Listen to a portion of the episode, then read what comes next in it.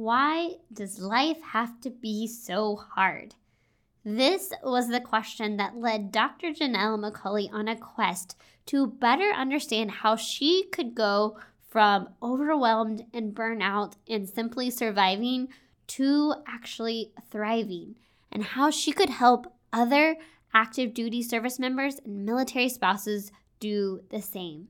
If you have questioned how to actually thrive as a military spouse, if you have wondered if there is a better way to live, then you are going to want to listen to this episode because we are talking all about mindfulness.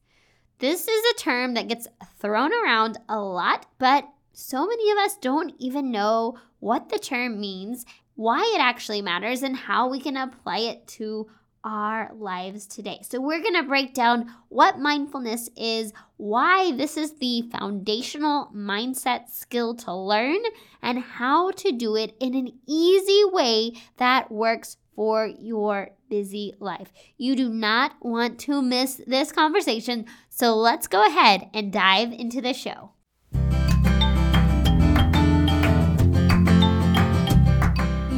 Friend, are made for more. More than the managing of schedules, keeping up with kiddos, and holding down the home front. Welcome to the MilSpouse Mastermind Show. I'm here to help you navigate life as a military spouse, get unstuck, and craft a life with purpose. Hi, I'm Christine, a military spouse of over 10 years, mom of littles, and coffee connoisseur. You have something valuable to offer, and when you pursue the things that light your heart on fire, you trade frustration for fulfillment and isolation for a life of impact.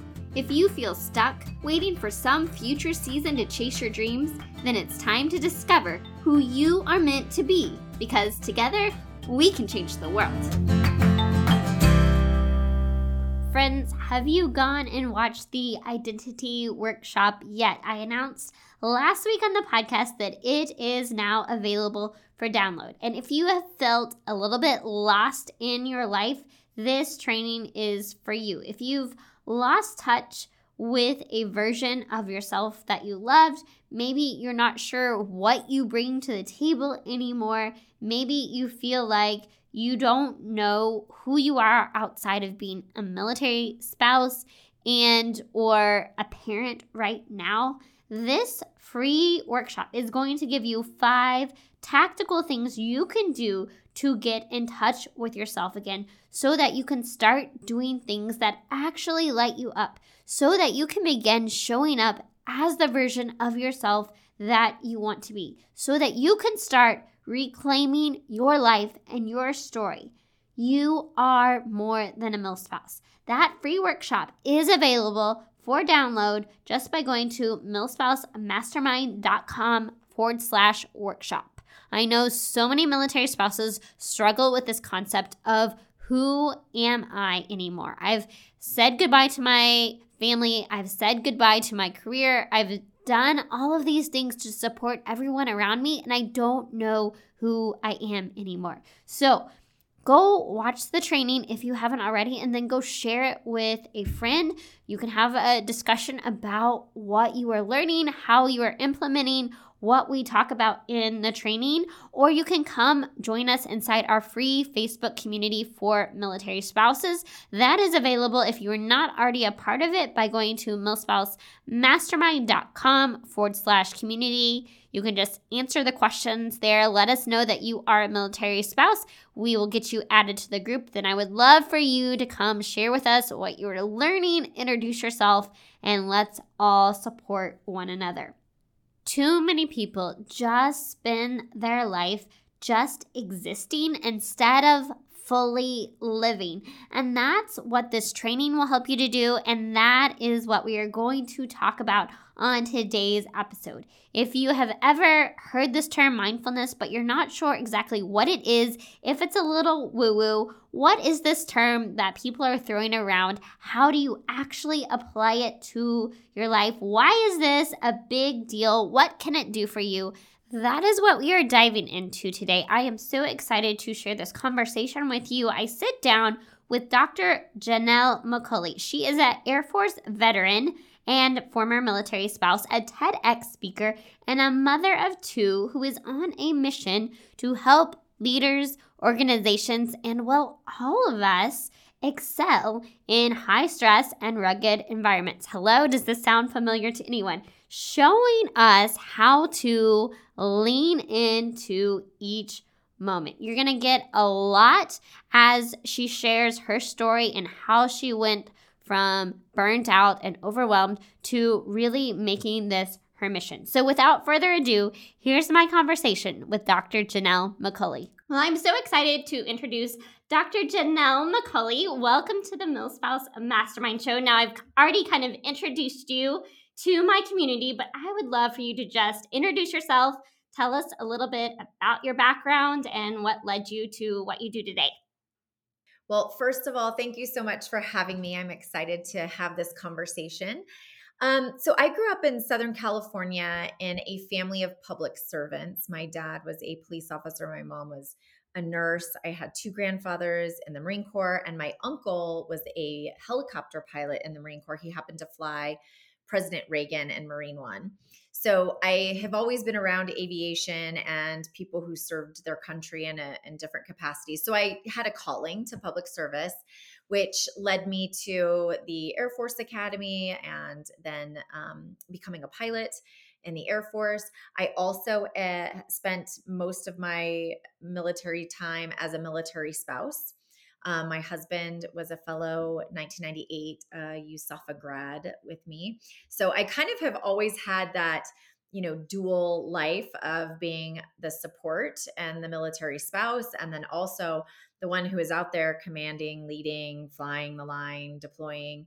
Um, and then we have two children. Um, right now, they're 10 and 15. Um, but I have been retired for four years now. So I spent most of the second half of my military career as a, you know, mother of two young children trying to manage the chaos of the military life and separations. You know, my husband and I did spend probably, I think we calculated about six of our 20 years not living in the same place and um, you know the challenges that were associated with that. But now on the other side of it i have retired. I don't fly airplanes anymore. I just uh, use the phd the military gave me as well while i was there um, and i think this will resonate with a lot of your listeners. I studied why does life have to be so hard? Honestly my dissertation topic was how can we thrive through adversity as human beings. That's really what I wanted to figure out for myself. It was very selfish from the beginning. I was like, I need an answer to this question.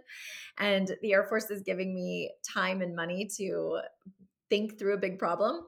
And that's the one I want to solve. And I realized once I figured it out for myself, there were so many other people in need of similar solutions. So now I've built a second career in helping others um, manage their stress, optimize their performance, and find joy in the hard things they do. Well, that's exactly what we talk about on this show because you know my my own experience of uh, being a military spouse and giving up my career to follow my husband around and and saying, okay, this is not the life that I wanted, and how do I thrive? And the more that I was looking into this, the more I was like, okay, so many other military spouses are struggling with this exact same question. So, you know, awesome that you were able to get paid to go study this question. So, talk about before we kind of get into that, just your career as an active duty person. Like, what were some of the biggest struggles that you faced, and, and what were you really looking for an answer for? There were a few major struggles I had. You know, there's probably one space where just being a female in a male dominated career field was a struggle.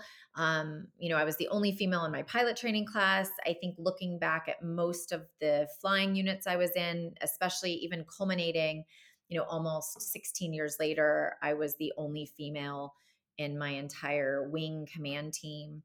And that was, you know, the wing commander, group commanders, squadron commanders, chiefs, like there were no other females at the time.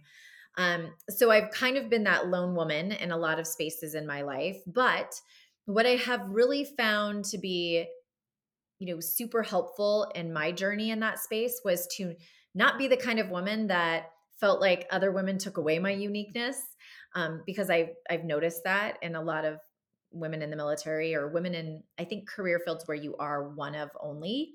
You get this specialness kind of assigned to you. And when another woman comes to the table, it's almost like a threat. And I've just never seen it that way. I've had other women treat me that way. And I remember thinking, we're better together, right? Like we are way better if we work together instead of work against each other. So I've always tried to build more women into my teams, to collaborate with them, to the to bring them to the table with me, um, because I realize the struggles we have. Um, and then that's also in the military spouse space. I started a nonprofit about 10 years ago called Healthy Body, Healthy Life.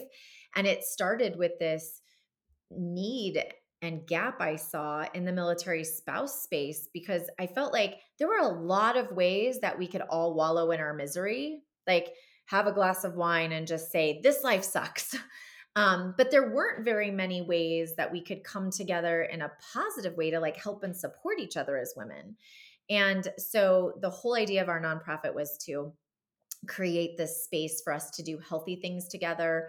You know, we did yoga classes and you know shared healthy recipes and you know shared healthcare or, or sorry childcare um, so that we can enable each other to do these types of things that would make us more healthy and get the right mindset to say why am i focusing on the negative when there's all this other positive that i could shift my mindset toward so that's probably one space that was a challenge is kind of being the sole female and just working in that space of like women and how do we support each other not break each other down and then the second challenge I would say is managing like dual careers with children and trying to find what I call harmony in your life. I used to try to find balance, and I've realized that that's an unrealistic expectation that I constantly was angry at myself over because I was never going to find balance. So I was constantly disappointing myself. But as soon as I let go of that idea and just said, how do I integrate my work and my life in a way that is harmonious with the type of person I want to be?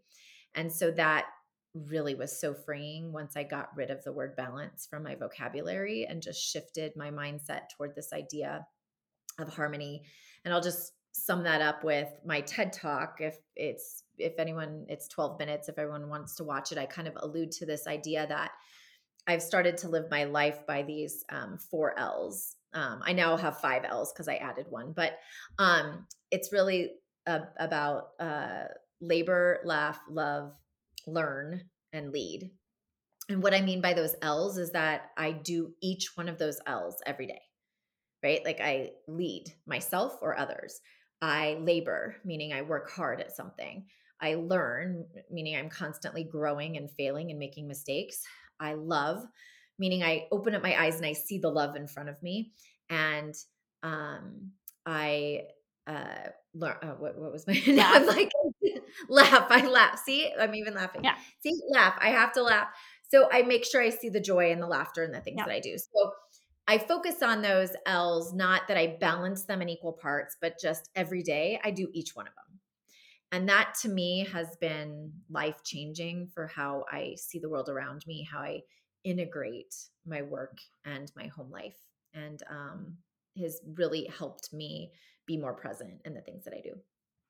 So, talk to us about how you got start, started on this journey to mindset and thriving, and and really what opened your eyes to that, and how did you start to pursue that? Well, it all started gosh, like 15 years ago when I was burnout. and I remember I had just gotten to ACSC, Air Command and Staff College at Montgomery and Alabama. And I remember sitting there thinking, I'm going to take this course. And then I just signed on for three more years of the Air Force. And I was so exhausted mentally, emotionally, physically but what I noticed is that as I was looking around at my peers, everyone else was too, right? Like this was not unique to me. And I think most of us just sat with the fact that we're like mid 30s, we've been doing a lot of hard things, we've been in this constant global war on terror with no end end game or end sight. Um, this is just life, right? You're fatigued, you're a parent, and you work hard and you're a leader. And that's just what life is about. And I just didn't, that didn't sit well with me. I was like, this cannot be the answer to how performance and thriving is supposed to be lockstep together. So I that's where I started like researching and really diving into um, the concepts as well as starting my own journey. Like that's where I started yoga, and I really found that like my time on the yoga mat was just me and my mat. There was no judgment. There were no expectations. There was nobody else needing anything from me at that moment. And I used to treat that as a luxury in my life. Like, oh, it'd be so great if I got to do yoga for an hour and instead flipped the narrative in my head and said this is a necessity so that i can be better in all other aspects of my life. And so that's really where that that journey started and when i noticed it was not unique to me that's when i started studying the concepts for the active duty military to help us in these deployed environments and the work we do and that's also when i started the nonprofit because i realized military spouses need this as well. And they're not getting, like, I was creating programs for the active duty military. And then I'm like, but that's not fair because it's half the time it's the spouse that needs these things too. Or the other thing I realized if I helped spouses learn how to eat healthier, like not stress as much, that also influenced their active duty member. Absolutely. Right. Like once I started right? Like when she's here, here's some recipes for yummy green smoothies. And have you ever heard of like Meatless Monday? And when I was teaching the spouses this, then I'd noticed the guys I was working with, they're like, hey, we're doing this thing called Meatless Monday. Anyone heard of it? or my wife has me on these like green smoothies. Like, I don't know. I'm I'm giving it a try, but I'm not sure, right? And so the conversations would change. Well, and I love how you just started flipping the script and saying, okay, this is not just a nice to have because so often we put ourselves on the back burner and we're saying, okay, if everything else is taken care of, then I will do the thing for myself. But really making those practices that really allow us to show up and lead from a healthy place, putting that as the priority so that we can show up for our spouse, our kids, for everybody in our lives, and just how valuable that is. So, talk about starting the nonprofit. How did you get that started? Well, it was in an inspiration from the spouse group I had. Um, when I first started, I was a student. So I was like, okay, I'm going to teach like a 6 a.m. yoga class on Tuesdays. You know, I got certified in yoga because I found it so powerful in my own life and I just want to share it. I want to do teach free yoga classes. And I remember my husband saying, Who's going to come to a yoga class at six o'clock in the morning um, when everybody has like busy stuff to do and all this stuff? And I'm like, I don't know. Even if I get like two people, I'm just going to do it because I, I need it for me. There were like 40 people that were coming to my yoga class. I even had to do Tuesdays and Thursday mornings. And then it kept building, like more and more people wanted to come. So then we started doing like Wednesday morning workouts. And I started getting other military spouses trained to do what I was doing because I was like, I can't teach like a nine o'clock class, right? But, you know, one of the military spouses I work with can. And so we just, it started this movement. And I really realized how many people needed this. and um, one of the spouses came to me and said, Hey, have you ever thought about starting a nonprofit and really creating a movement around this concept and this idea? So the, it, it was the team that really inspired me to take a chance and build it. And so we ran it for a good like six years. We had to, though uh, this is just sidebar like i don't mean to sound negative because i really try not to be a negative person but running a nonprofit when you're an active duty member and inside the military is very challenging. Like there's so many rules and it got to be very difficult to keep it moving forward while i was still in uniform and also providing an, a nonprofit service for an, the active duty military was also challenging. So we i now work on the board of team red white and blue which is a veteran um, like a physical and mental fitness focused veterans organization. And so i've kind of like channeled my nonprofit work um, into their mission. So at what point did you go down the path of getting that doctorate and and what led to that point so that's also a really interesting story. My PhD is in strategy. And when you think about strategy, there is especially military strategy, right? The military is paying for my PhD. So you can look about look at the idea of like how do you develop a force to do a certain difficult mission. You can also look at strategy as how do you employ tactics and like weapon systems and stuff to execute the mission objectives. And I wanted to even like kind of step back across both of those and say, well, the person behind, you know, how we develop our force and how we develop our strategies and employment of force, like it's the human being. And I didn't think there was a lot of research on are we creating the right types of human beings in the military? Um, and are we creating the right types of human beings that can execute the military mission and then still be good stewards in society? Right? We ask people to do very hard things. And so are we properly equipping them for both those roles? Because I didn't think we were.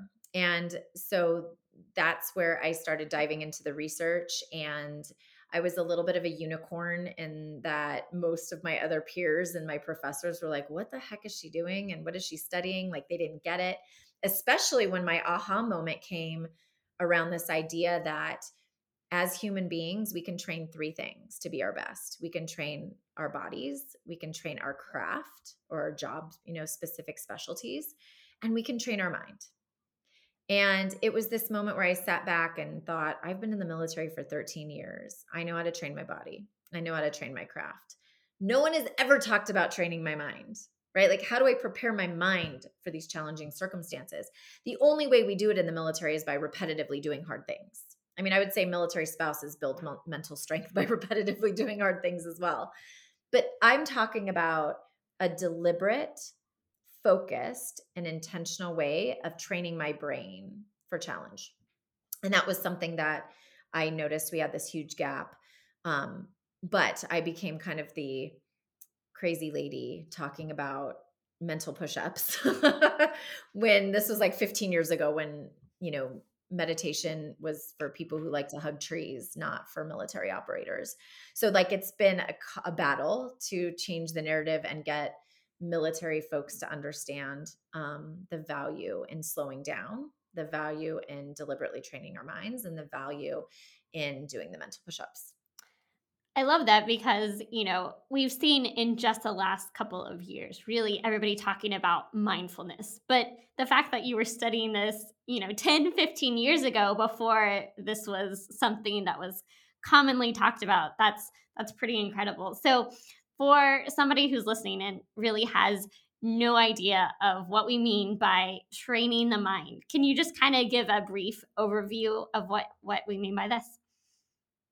Yeah, so the foundational skill I want to really impart on your listeners is mindfulness. There's a lot of different ways to train your mind. In fact, uh, the course I teach has 16 principles of mindset we train, right? You can train confidence, you can train grit, you can train optimism and control and trust and recovery.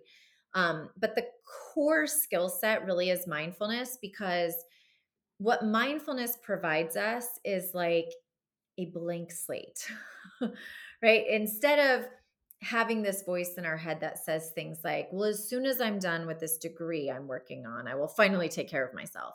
Or as soon as I'm done with this big project or this I, I get it all the time from leaders. When I'm done with this command position, I will finally pay attention to my family, right? I'm sure lots of military spouses out there are like, oh yeah, I've heard that one before, right?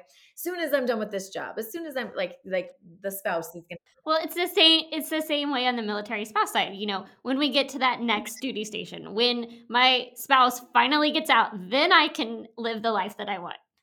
Yes, absolutely. And so you're always like thinking in this way of dialogue inside your head where you make deals with yourself. And then what happens is like you hit the milestone and then there's always another one right behind it. So then you say, well, as soon as this next one, and it's a never ending cycle. And in the meantime, I call it your mind wandering, right? you you end up mind wandering through all the best parts of your life because you're constantly looking for this end state where you can finally do the things you want to do instead of just taking charge of it now.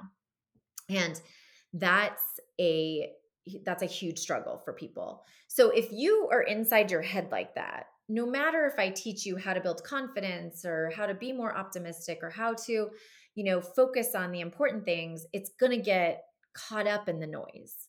So that's why mindfulness is the first skill I always teach and what I think is the most important skill because mindfulness helps you quiet your mind because it allows you the awareness to disconnect from thoughts.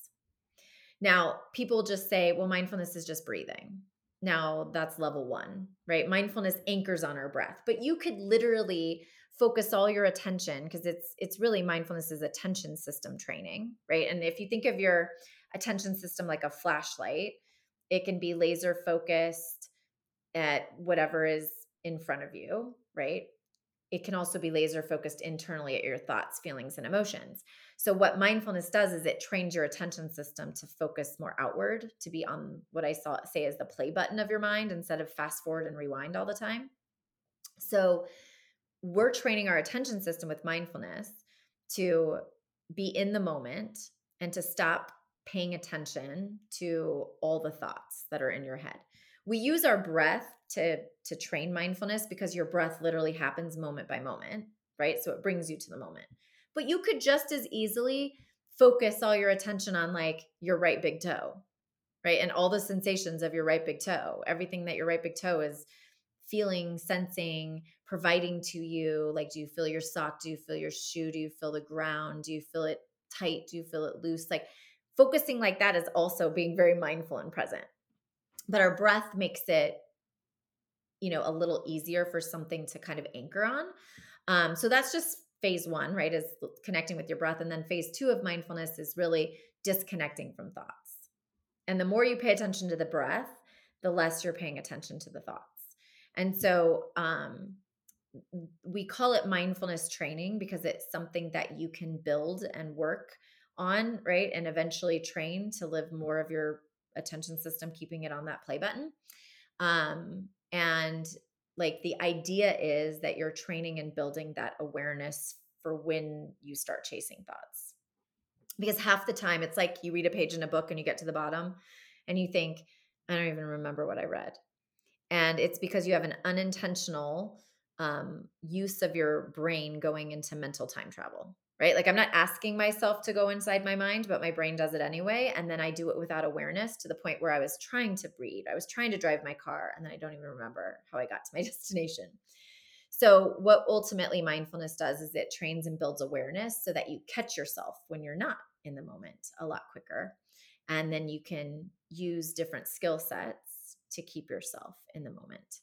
And so, once you learn how to do that, you start or you stop letting the thoughts drive your emotions and behaviors. And instead, you get what I call you start commanding your thoughts, right? It's getting command of your mindset instead of allowing your mind to command you. And then that's been, I think, for most people when they learn that skill set, skill set, it is transformational in their lives, right? You realize how many times, you know, you have built up a catastrophe in your head that never really happens, but it's going to feel very real. It's going to sour your mood. It's going to change your daily trajectory. It's going to affect your relationships. It's going to ruin communication. And you're not even aware that that's what's happening. Yes. So we talked about focusing on the breath, but what basic advice would you give to people who are like, okay, I realize that I am getting stuck in these negative thoughts and I don't know what to do to break free? Like how to how at a very basic level do you recommend getting started? Okay, I'm going to teach you the technique of doing mental push-ups for 1 minute. Um, ideally, the science and research um, really describes 10 minutes to be about the the right spot to do. So you want to do 10 minutes a day. And really, where 10 minutes comes from is if I charted uh, what's an effective dose of how many minutes of mindfulness you need to do a day compared to what people will actually do, right? It's going to hit right around 10 minutes. So that's going to be the most effective. So you can do that two ways. You can do 10 minutes all in one sitting, or my personal favorite technique is to do the mindful minute. So I'll do 10 one minute sessions throughout my day. And for me, I tend to be a highly anxious person. I don't know if we have any of those on listening today, but like if I did 10 minutes in the morning, by about two o'clock, I'm like, I'm out. I'm out. Like I am losing it again. Like I'm right about the time when I'm picking up my kids from school, and like the littlest thing is going to set me off. Yeah. So what I found, right? You're like, I can relate. Yeah. so what I found is if I do like a couple minutes in the morning and then I just do these mindful minutes, like literally before I pick up my kids, I do a mindful minute the commute back home from picking up my kids can sometimes be crazy, you know, kind of chaotic and crazy. So I pull into the garage, I let them go inside, and I do a mindful minute in the car before I go inside. Um, I have found that that then helps me stay out of my thoughts and, and you know keep more in the moment. So the way you would do a mindful minute is we were we're going to focus on a particular sensation of our breath for an entire minute. That might seem like a long time, but it's something that's really doable. We can do this while we're waiting in line, while we're um, you know, sitting at a red light. It's just about like what you're doing with your mind and your breath. So, we're going to do or pick one particular sensation of the breathing mechanism. So I suggest maybe focusing on the way the air goes in and out of your nostrils or the rise or fall of your belly or chest, but you're going to focus intently on that sensation for the entire minute. In the span of the minute, your mind will start to wander, right? Like a thought will pop into your head. And that attention system, right? Remember, it's like a flashlight, will start to chase the thought. So the idea is first step is awareness that you have a thought popping into your head. The second step is letting go of the thought, whatever it is good, bad, indifferent, like you just let it go for right now. And then you redirect your focus back, right? The attention system back to the breath, which is back to the moment. And every time you lose focus become aware of it and refocus back, you're doing a mental push up. You're basically training your attention system to release a thought and redirect and refocus back to your breathing. And so the more we do this, the more we're going to train the attention system to live in the moment. So, do you want to try a mindful minute together? Yeah, Should let's do-, do it. Let's do it. Okay, if anyone's driving a car, I would suggest like not closing your eyes when you do this exercise if you happen to be listening to it while you're doing something active because you can use, you know, keep your eyes open or closed, completely your choice. But we'll sit up kind of like in a um, upright position. This is not like, oh, I'm meditating and breathing and I'm just going to lay down and relax. No, we're actively doing mental push-ups and training our brains. So we'll sit up straight.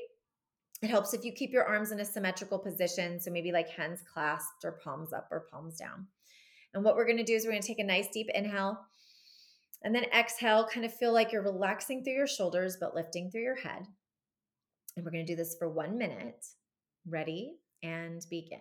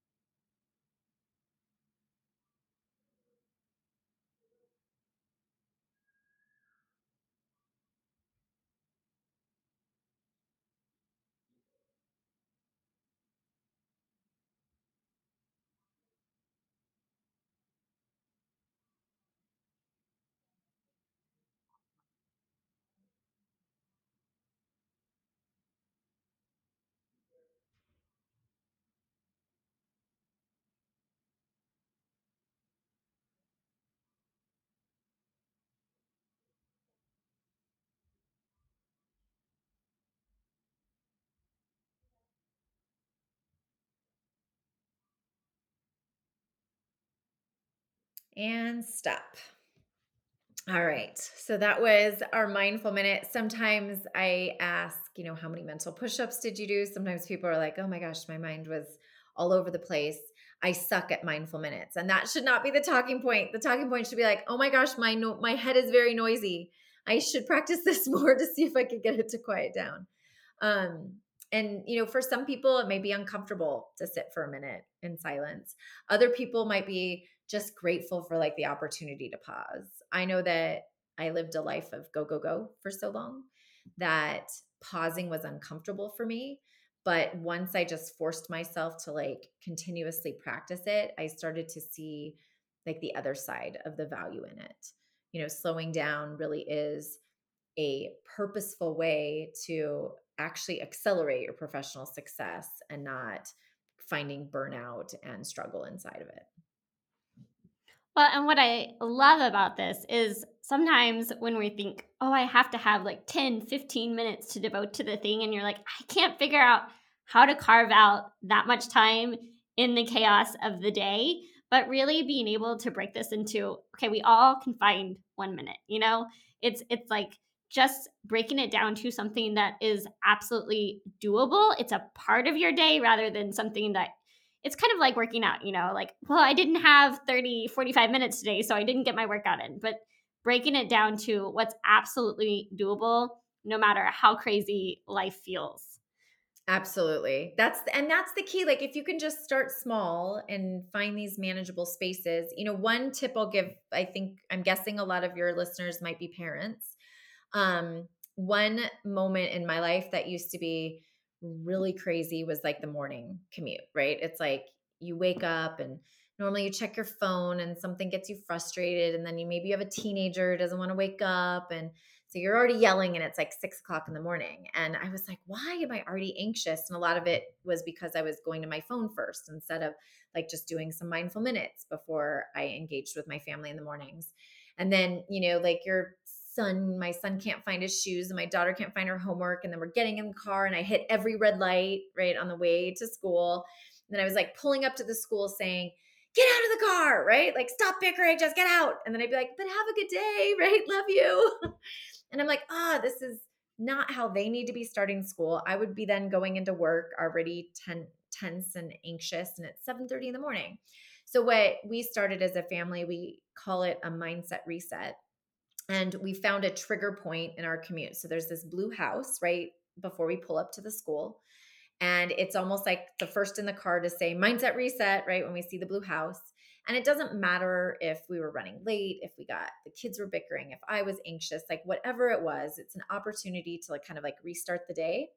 And so we always take two deep breaths in that mindset reset. If we have enough time, like we're not running late to school, we'll do like a mindful minute. Um, but it also it helps me stay more calm in the morning. It helps me like let go of like any tension for that commute. And then it also I it ensures that my children walk into school like with a better like in a better headspace for themselves and I'm also training them and and teaching them positive examples to how to use our breath and train our minds to just be more in the moment. So, I hope I love that so much because you're making it not just something that you're doing, but teaching your kids to do. And and the more that they learn these skills early, the better they are set up for the rest of their life.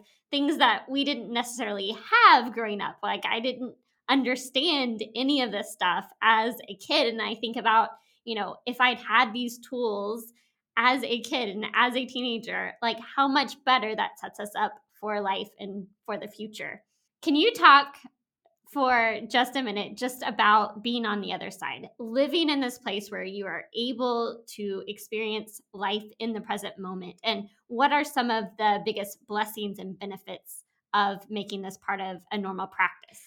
You know, I look back at pictures of myself with my kids, you know, when I was younger. And like there's one in particular where I wish I could go back. I was a major and my daughter was two at the time. She was my first child. And I had just gotten back from my deployment. I'm holding her and hugging her. And like, I just want to go back and tell myself, like, to stop wishing your life away. Right. Like, I spent a lot of time in those years just so in the grind and in the hustle. And I could only, I lived my life literally stressful moment to stressful moment that I missed like the joy and I miss the opportunities for love and laughter and just connecting, you know, with my family. And I wish I could go back and tell her, like, everything's going to be okay, right? Like, all these things that I would spend so much time at, like, what is our next assignment? What, you know, is my next job? What is my plan? Where, what am I doing with my life? Where, where am I going to be in the future? If I like took all the time I spent inside my head and like what a gift that would have been to have spent outside my head right with the people that were most important to me and one moment I remember my son, you know, because I was still trying to perfect this and, you know, the coming years having a second child. I remember when it really hit me hard was when um, I was giving him his bath, which I think most parents have like a monotonous, it's like a monotonous routine that we have a love hate relationship with, right? It's like, you must do this, but like, I do yep. love my kid and I want to spend this time together. But like, I, I was in that moment with him thinking, you know, I'm a busy mom, I'm a busy commander, I'm doing all these things, but I'm going to be there for bath time with him. And one one night, I'm giving him his bath. He told me he just paused and he stops me, puts his tiny little hands on my cheeks, and he said, "Mommy, why are you so sad? I love you so much, mommy." And it was right then and there I realized like my physical presence isn't enough, right? Like I was physically there and mentally checked out, and I was actually miserable inside my head in those moments. Like he could see that, right? He was like, Why are you so sad? And I didn't want my kids to just think that I was always so sad because I was always inside my head thinking about my worries and stressors. So that was like a real big wake up moment where I was like, no, I really need to fix this. This needs to, I need to get to the other side of it. And once I did, it's just, it's like freedom freedom to actually have more control over my emotions, my thoughts, my behaviors, like and I just have more quality thoughts now. Not to say that the the the ones that are not productive don't still sneak inside my head. Like they're I'm a human being, right? So that's the other thing. Like everybody who's like I could never get to the other side of like my my my self-doubt and my inner critic, right? I still have one. Her voice just isn't as strong anymore, right? Like I I know how to be like, "Thanks, noted, next."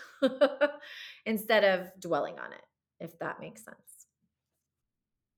No, I think that's so good because it's so easy to miss those moments and our kids pick up on so much you know like my kids can know if i'm having a great day and that rubs off on them and if i am having a really bad day that rubs off on them as well um, so they they really are good mirrors for us but i mean i think that's just something that so many military spouses struggle with. And um, I think this is going to be a huge encouragement about, you know, how this is doable and what is possible if you take these small steps of action.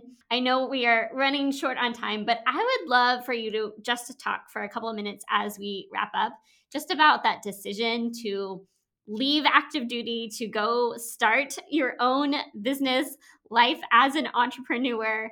Talk about what led you down that road and what that's been like.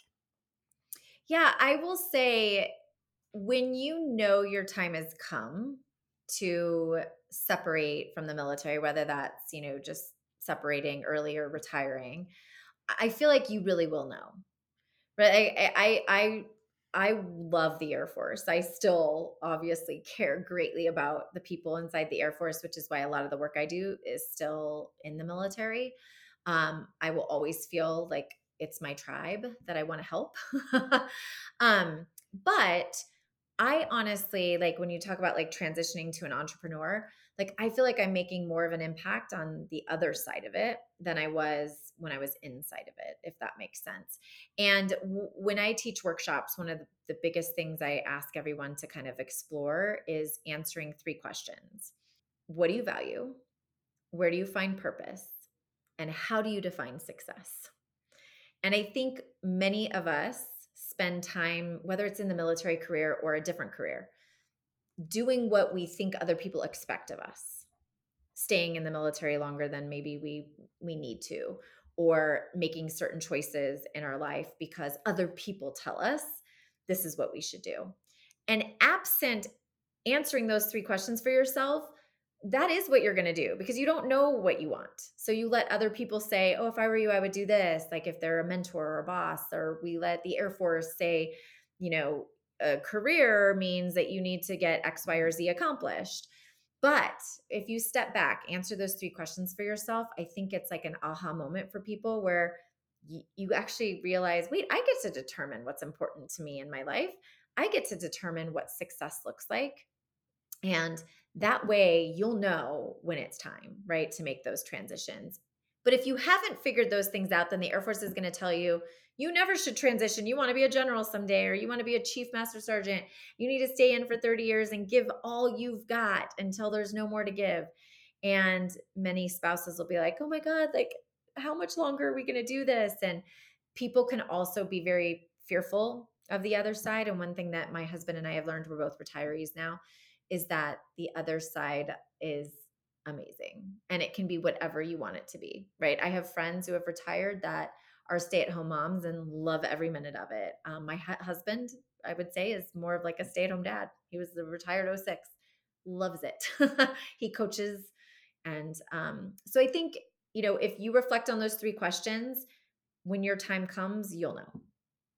I love that because that applies to everyone, regardless of where you're at in life. Just having those checkpoints to say, okay, what is it that I value and what's my purpose and how do I want to define success for myself and to be able to step into that right where you are today and to start taking those steps towards what really lights us up and leads us to the path um, that we are meant to go down. So, thank you so much for coming on today, for sharing with us.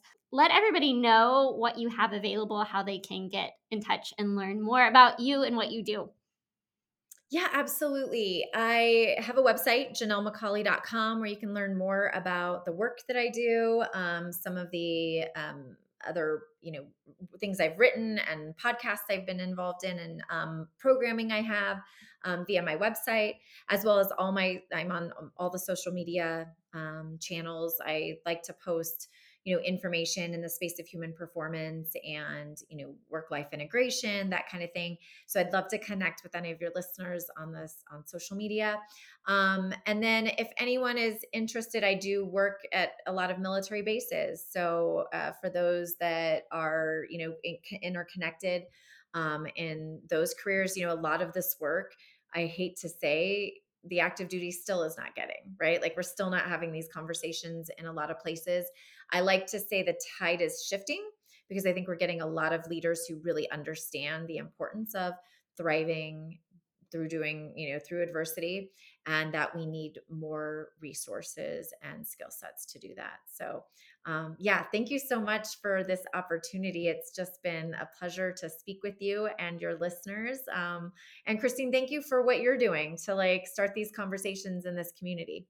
Guys, I don't know about you, but that was a really great conversation. And I took so many notes in the process. And there's a lot to unpack there. So I would just encourage you, you may want to go back and listen to this one one or two more times just to make sure that you are getting it all. But the thing that I want to leave you with today is this sense of mindfulness. That it's not just something that these gurus practice or that you need 10, 20, 30 minutes to be able to fit into your day. It's really about finding ways to connect with your breath and to learn how to disconnect from your thoughts so that you can show up better for yourself and for those around you. It's about slowing down so that you can accelerate. And it's something that is available to all of us and something that allows us to be more present in our lives and to fully embrace